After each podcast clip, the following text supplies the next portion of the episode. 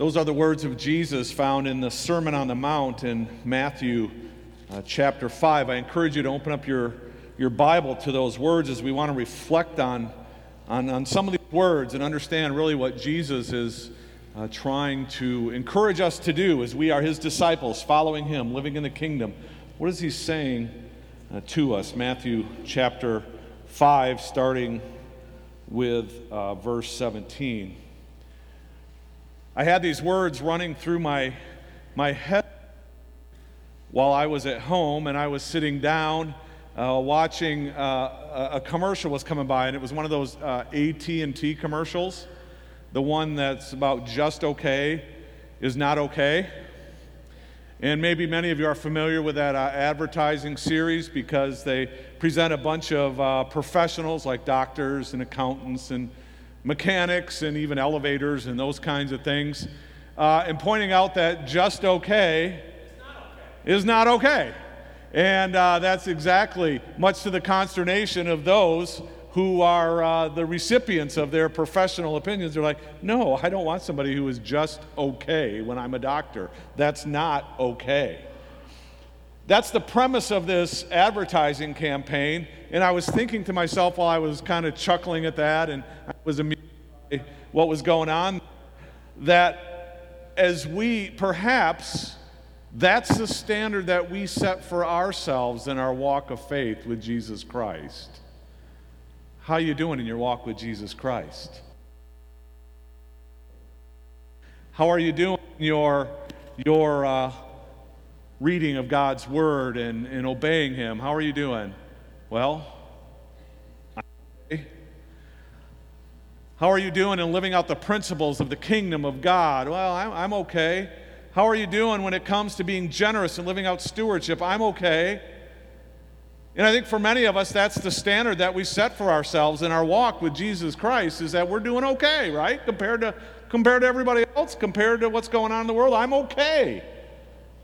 But I think as we read this section of the Sermon on the Mount, and as we move forward through other parts of the Sermon on the Mount, what we begin to hear Jesus saying to us is, just okay is not okay.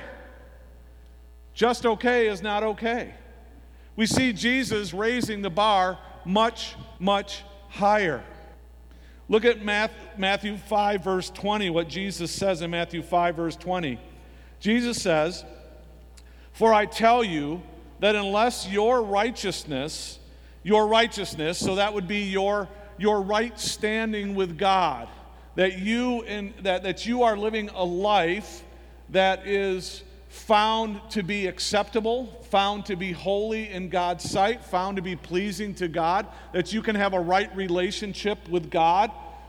He says, "Unless your righteousness surpasses," that's raising the bar high, "that of the Pharisees and the teachers of the law." All right, that statement right there would have been breathtaking at this time for the listeners who first heard this. Because the Pharisees, just as, just as Rolex is the standard maybe for luxury, and uh, Mustang is the standard for horsepower, and uh, Taco Bell is the standard for culinary delight. Just as uh, those things are the bar, G- the Pharisees were the bar for righteousness. These are the most righteous people that existed in the day. The people had a, a pretty good opinion about them, because these were the teachers of the law. They knew it inside and out, and they followed it backwards and forward. They were the epitome of righteousness. And yet Jesus says, take your highest standard of righteousness, walking and living among you, and unless your righteousness surpasses that of the Pharisees, what, Jesus? How could we ever have a righteousness that surpasses that of the Pharisees? But unless your righteousness surpasses that of the Pharisees, he says, you will certainly not, okay, pay attention here, that's a double negative in Greek, which could be never, never. Unless your righteousness surpasses that of the Pharisees and the teachers of the law, you will never, never enter the kingdom of heaven. okay is not just okay. Those are pretty powerful words, aren't they? I read those this week, and they kind of rocked my world. They really did. Because what's at stake? Entering the kingdom of heaven. Being found in eternity and being found in glory and living my life in the presence of God.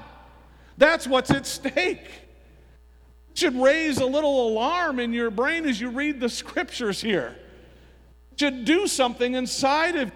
As it did me, it said, oh my goodness. I want to enter the kingdom of heaven. And Jesus is saying, unless my righteousness surpasses that of the Pharisees, I will not enter the kingdom of heaven. So that really begs the question then, doesn't it? The, what was the righteousness of the Pharisees like that I need to surpass? Because that's where Jesus is saying, I'm raising the bar beyond the Pharisees.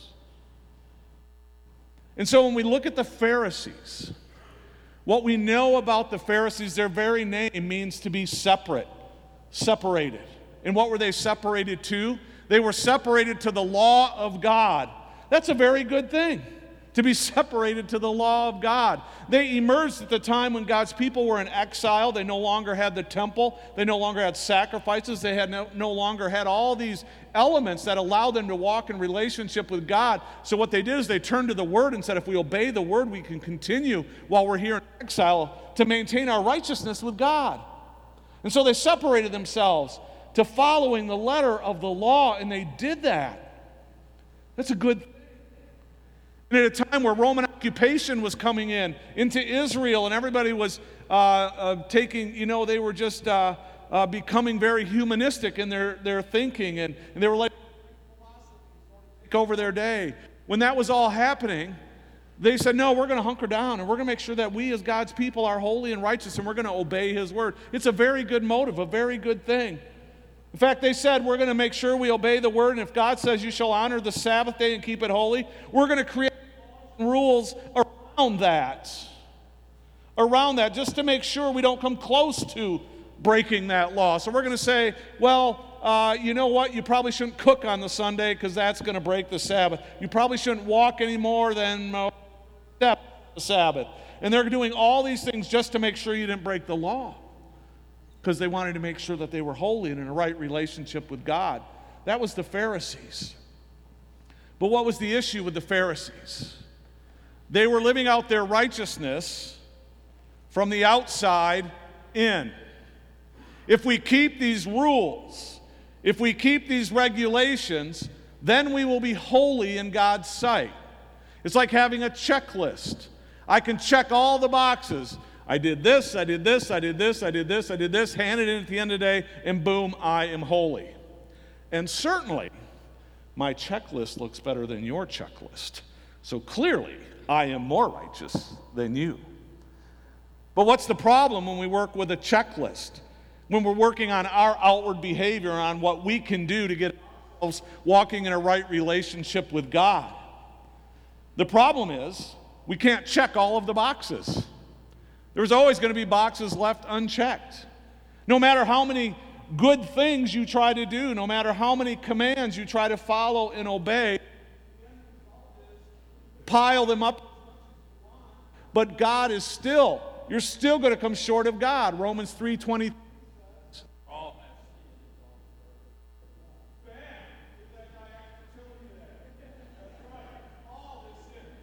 It fallen short of the glory of God. I'm just going to switch to this mic. Is that all right? All have sinned and fallen short of the glory of God. When we go from the outside to the inside, it doesn't work. It doesn't get us there, and it puts it on, on our efforts. And Jesus says that's not okay, because at the end of the day, if you're working on your efforts, you still fall short of the glory of God, and you still are not walking in righteousness with Him. It's not okay. And I think it's not okay because some of us adopt an attitude like the Pharisees. And their attitude, which they they they got over the years as it went on, while they were trying to do this in a good way, it got a hold of them, and they started owning the fact that my behavior is better than yours. And they started trusting in their own works. They started trusting in their own efforts, in their own abilities. If I keep this Sabbath, if I avoid committing adultery, if I don't murder, if I check, check, check, check, check, then I'm right with God and I am good. And they're holding up a trophy saying, we are here. We are the ones in this world that are walking with God because look at our score sheet. We are at the top. And there's a danger in that. That's not okay. And some of us may still hold on to that a little bit. Hold on to that a little bit. That we're trying to walk with God based on our own efforts. I'm trying to do the right things. I'm trying to follow the right rules. I'm trying, if I just have my quiet time every morning, I'm close with God. If I just give ten percent, then I'm sure I'm going to be right with God. And if I just make sure I never miss worship, I'm going to be right with God. And we're living by these rules and regulations, trying to control it ourselves from the outside. But at the end of the day, we still fall short. And maybe you're there in that camp today. And what you need to do is then look at yourself and hear Jesus say, that's not okay. Because you're saying, I'm all right. I'm, I'm standing well before God because look at my check, my boxes that are check, check, check, check, check. And Jesus is saying, no, you need to surpass that of the Pharisees. That doesn't work. But I also think when we live out that, we live out this external approach to our righteousness that the Pharisees had, some of us go the other direction. We're not holding up a trophy. We want to throw in the towel. We just want to throw in the towel because we're saying, if that's what I'm supposed to do, if those are the boxes that I'm supposed to check, oh my goodness, I am so far from that. There is no way I can check those boxes. There is no way I can ever get close to God. In fact, if you look at my score sheet from, from years past, it's pretty awful. And there's no way God would ever accept me. There's no way I could ever do anything because just look, and we throw in the towel. And we're like, I can't get close to God. I can't do it. I want to. That's my heart. But at the end of the day, I just know I'm a sinner. I just know I'm very far from God. I will never be as good as those other people. And we're thrown in the towel. And to that, Jesus says, mm, that's not okay. That's not okay. Your righteousness needs to surpass that of the Pharisees. It's not one that is that we achieve through our external efforts, through the things that we do, that we control. That's not how you get in a right standing with God. So how do we do it? We still haven't solved that issue, have we? We know what we're not to do. We know that we have to surpass it. My mind went to Philippians chapter three, if you have your Bibles with you, Philippians chapter three, because I thought the best place to look at that would be to talk to a Pharisee. Apostle Paul, he was a Pharisee. Apostle Paul, he lived by the letter of the law. He was, uh, he actually talks about his testimony in here. Uh, Philippians three, we're looking at Philippians three verse uh, four. It's like halfway through four. Paul says, if someone else thinks they have reasons to put confidence in the flesh, if there's anybody who thinks you have a checklist that is superior and going to bring you close to God in a relationship. Anybody? Anybody think they have that list? Paul is saying, I have more. You kind of love Paul, don't you? I have more. Of anybody who can do great things, get themselves close to God, I have more. I was circumcised on the eighth day, check. Of the people of Israel, check, that's good. Of the tribe of Benjamin, not just any tribe, Benjamin tribe, check. A Hebrew of Hebrews, in regard to the law, a Pharisee. As for zeal, persecuting the church. As for righteousness based on the law, faultless. I'm the guy. However, we are but people. But whatever were gains to me, we don't live by that out. We don't live that way. I now consider loss. All of that is loss for the sake of Christ. What more is I consider everything a loss because of the surpassing worth of knowing Christ Jesus my Lord, for whose sake I have lost all things. I will give all of that stuff up because, because why? Because I consider them garbage. That all is rubbish. It doesn't accomplish one thing in this world. It's all garbage, and I consider it garbage that I may gain Christ and be found in him, and listen to this, not having a righteousness of my own that comes from the law, not coming from what I can do, what I can work, but that which is through faith in Christ. The righteousness that comes from where? God, on the basis of faith. That's the righteousness that surpasses that of the Pharisees. Paul discovered it, and he championed it here in this book and beyond. He's saying, you want to have a righteousness? It comes from Jesus Christ. Not from what you do, but from what Jesus Christ has done. And what did Jesus Christ do for us? He died on the cross. He came in his sinless perfection. He's God. He's the Holy One. He came in his sinless perfection, took our sin upon himself, and he took that and he went to the cross and he suffered the punishment that was meant for us. And when Jesus did that in what we call the great exchange, he took our sin and he took our punishment upon himself, as the scriptures say, so that we might become the righteousness of God, that we would be able to walk in a right relationship with God. And how does that happen? Because we do something? No, Paul says it happens through faith. I believe that Jesus Christ is the Son of God. I believe that he came to earth. I believe that there is no other way, that he is the way, the truth, and the life. And I put my confidence in that, and I accept that gift. It's a gift from God, and I accept it. And when I accept that gift from God, Jesus' perfect, sinful, uh, uh, sin-free nature inhabits my body, and I, I then uh, am looked before God as just as if I had never sinned. We exchange it. Jesus takes my sin, I get his righteousness placed upon me.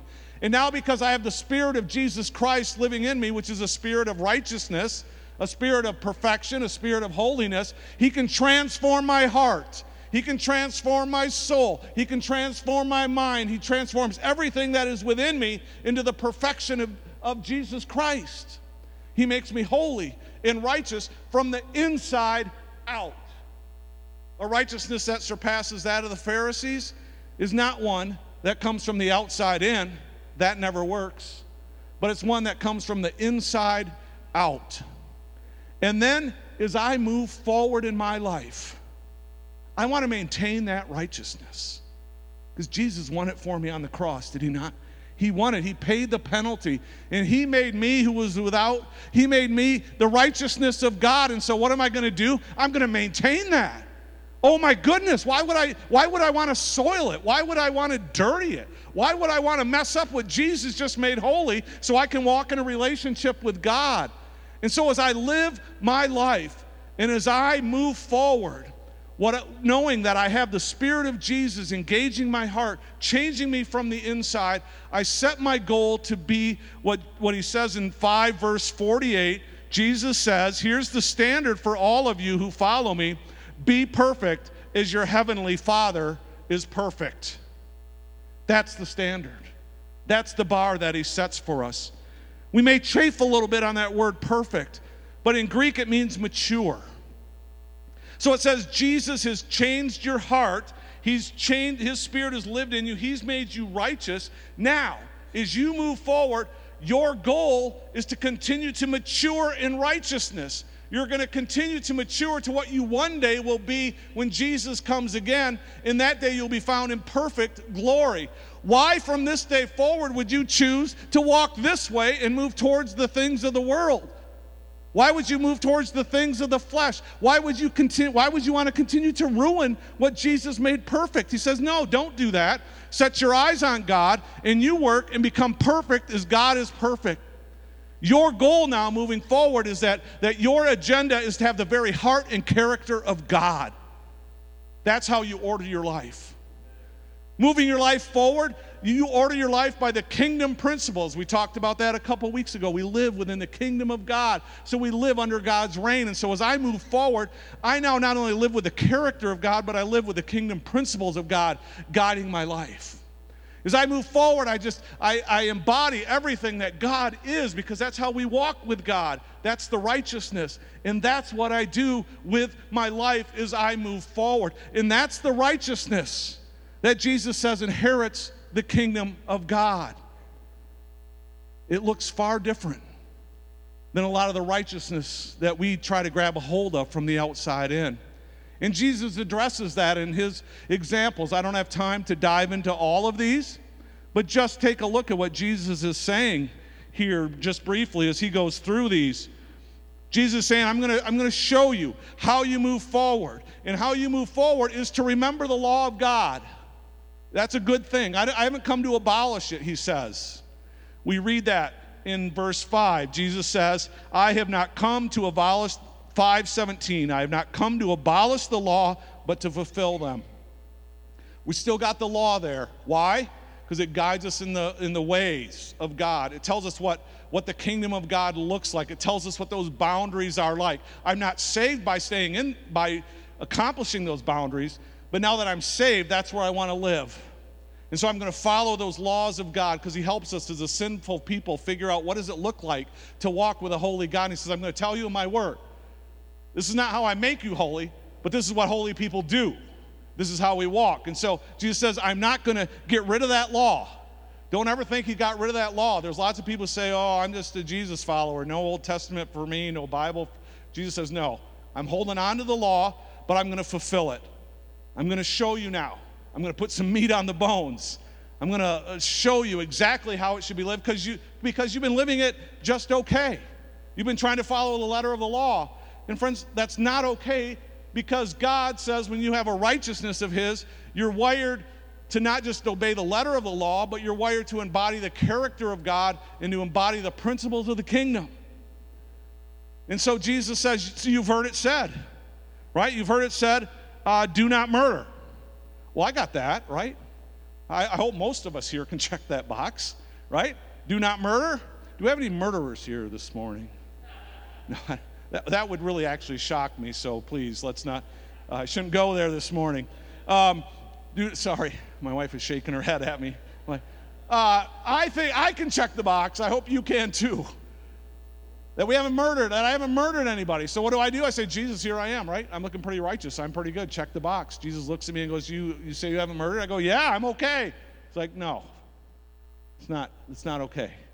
It's not okay, because where is Jesus looking? Not at my external behavior, but he's looking at my, my heart, my inside. He's looking at my inside, and what has he said? He said, in the kingdom of God, I got to tell you, we're not, you're not even angry with somebody. What? Do you have, are you got anger against your brother? Do you got malice against your brother? Do you gossip against your brother? Do you, like, curse their name down? Uh, is that what you do? Do you think that way at all about anybody? You got animosity towards somebody? You got ill will towards somebody? Because that shouldn't be rooted in your heart, because my heart is one where you're peacemakers. Oh, suddenly, I got a little conviction going on here. Just okay is, is not okay. And notice what Jesus said. Um, this is amazing too. He says, if you're offering your gift at the altar. Now, we, this is where geography matters. If you're altering your gift, If you're giving your gift at the altar, you are in Jerusalem. That's where the altar is. You come to Jerusalem like three times a year, four times a year to bring a gift to God. You lay it down. He's teaching people in Galilee, eighty miles away. So these are people who made an eighty-mile journey by foot through the desert in one hundred degree weather, over the hills, mountains, walking. It's a three-day journey. They got to pay a lot of money. It's a huge cost to get there. And Jesus says, if you get all the way there and you lay your money down at that altar, this is what I want. And you think, oh, my goodness, I got something against my brother. We got an issue between us. We got a problem going on. What does Jesus say? Leave your gift there in front of the altar and then go and be reconciled. Go eighty miles back. You make the hike all the way back, you get things right with your brother, then you come all the way back again, and then you offer it. You think okay is not just okay with Jesus? He's raising the bar, isn't he? He's raising the bar. We settle for I will just not murder. But Jesus says, uh-uh. It's a lot higher than that. Jesus says, adultery. Ouch. All right. I can check this box. I haven't committed adultery. I won't ask the same question as I did last time with murder, lest I get myself in some real hot water. But I haven't committed adultery, so I'm checking the box. No, I, I haven't done that. I'm, I got clear. I can say that. Jesus, I'm pretty righteous, right? I'm feeling pretty good. He's like, well, let me tell you. Have you ever oogled over another woman? Oh, Jesus, what are you talking about? Have you ever looked at a little pornography? Have you ever just enjoyed that intimate conversation you had with that guy at work and just wish you could spend more time with him? You ever wished you could be with somebody else? Because that means your heart has already been given over. It's already committed adultery. I'm going into your heart. I'm looking at your heart. So no, just being okay is not okay. This goes much higher. The righteousness of God is much higher than what you think. Divorce. Jesus hits on divorce. And in, in this context, one of the things, there was a loophole in the law because God made marriages to be permanent. But because of people's sinfulness, Moses gave a little loophole. And people were living into that loophole of the law, right? We like to do that with law too. How can I skirt around it and still stay as close as I can? In fact, I remember when I was a youth pastor, Uh, the number one question I got all my years of youth ministry, I got it over and over again from the youth in my youth ministry, Pastor Bob, how far can I go? They're dating somebody. They want to know, how far can I go? Because what's behind that question? I want to know how much intimacy I can have with this guy, but still obey God. See the question? Pharisee right there, right? Righteousness coming from the inside out. And my answer to them was always, get to know Jesus, and it will take care of itself. That's what I said. Get to know Jesus, because when Jesus implants his righteousness in you, my distaste for the things of the world grows within me, because all I want is to mature in God and seek more of him. And the same thing going on here. They had that loophole going on with divorce. They were wondering, how far away can we get from this law? And they were abusing women, because in that day the men could just get, because of this loophole, could just get rid of women for any reason whatsoever. She burns your toast in the morning. You're gone. She doesn't look as beautiful as she did when I married her. She's gone. The, the men could get rid of the women for any reason whatsoever. And they were cast aside, which meant they now were living on the streets and meant that they didn't have anybody to care for them. They had no money. They had no resources. It was a huge injustice. But these guys thought, we're keeping the letter of the law because we're obeying the law. We're following what Moses said. But on the backside, they were ignoring the principle of the kingdom, which is you value people. You don't just discard people. And in fact, look at God. When Israel turned its back on God, did God just say, I'm done with you, Israel? No, his bond, his covenant with them meant something, and he stayed with them. And he says, in my kingdom, covenants mean something, so you stay with them. Jesus raises the bar. Div- uh, oaths. This was a time, too, where people would, would declare something, and they, they would say, well, I'm going to do this. I promise you I'm going to do this. I swear on Jerusalem, the very city of God, that I will do this. And he's saying, no, don't do that. Just let your yes be yes. Because in the kingdom of God, we're truth tellers. We tell truth at all times. We don't fudge. We don't fib.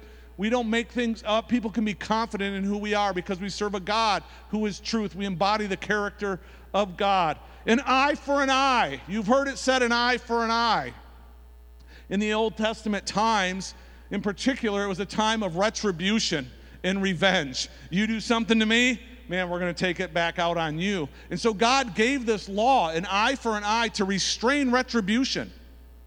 All right? You're not, you're not going to go nuts. You know, they they they pulled out a watermelon out of your garden. You don't go and kill their whole family. That's way out of line. You don't do that. So I'm saying a watermelon for a watermelon, or an eye for an eye, or a tooth for a tooth. We're going to restrain that. That's what God's law was trying to do. It's a very good thing. So people were trying to live by the letter of that law. And Jesus saying, listen, folks, we're peacemakers. Listen, we go and we don't hold that animosity inside us. We don't seek revenge. We don't seek ill will of anybody. We love, because that's who our God is. And at the end there, we get love for enemies. You've heard it said that. It was said, love your neighbor. I can do that. I can love my neighbor. What about if you love your enemy? Oh, I'm not so sure I do that. So reread these things and begin to see how Jesus continues to raise the bar here for us in saying this is the kind of righteousness that inherits the kingdom of God. Now, does that make you wiggle a little bit? Does that make you squirm? Does that make you question? Because I oftentimes settle for just being okay, right? And after all, I'm a pastor, so I should really be okay, right? I, I'm okay. But Jesus is saying, Bob, you're not okay. Because you think it's about you and what you're doing. And I'm always looking at your heart. Always looking at your heart. Because that's where my righteousness is planted. And you want to have a right standing with God, then you do whatever you need to do to maintain that your heart is in a right relationship with God. And it's so serious to remember that he said, if your eye causes you to sin, gouge it out. If your hand, cut it off. That's how serious it is. It's better that you go through life maimed than you lose out on the kingdom of God because your heart is in the wrong place. Where's your heart at today? Are you sitting here? Did you come in this morning and go, well, I'm okay. I'm okay with God. I strolled in. This is one of my Sundays that I'm here this month, and I'm pretty good. I'm doing okay. We need to hear the Sermon on the Mount. Jesus' words saying just okay is not okay. He's raising the bar high and saying our righteousness, our righteousness needs to be perfect like our Heavenly Father is perfect. Not that we're, not that we're saved by that. We're saved through faith in Jesus Christ. But as we then, as, as, an, as Jesus saves us, It, the transformation in our being takes place, and we don't move towards the things of the world. We move towards the things of God. In what way does your heart need to be elevated today? To seek the things of God, to want the things of God. Where might the Spirit be challenging you today where you think, I'm just okay? I'm just okay. Where would that Spirit be, be pushing on you today in your heart?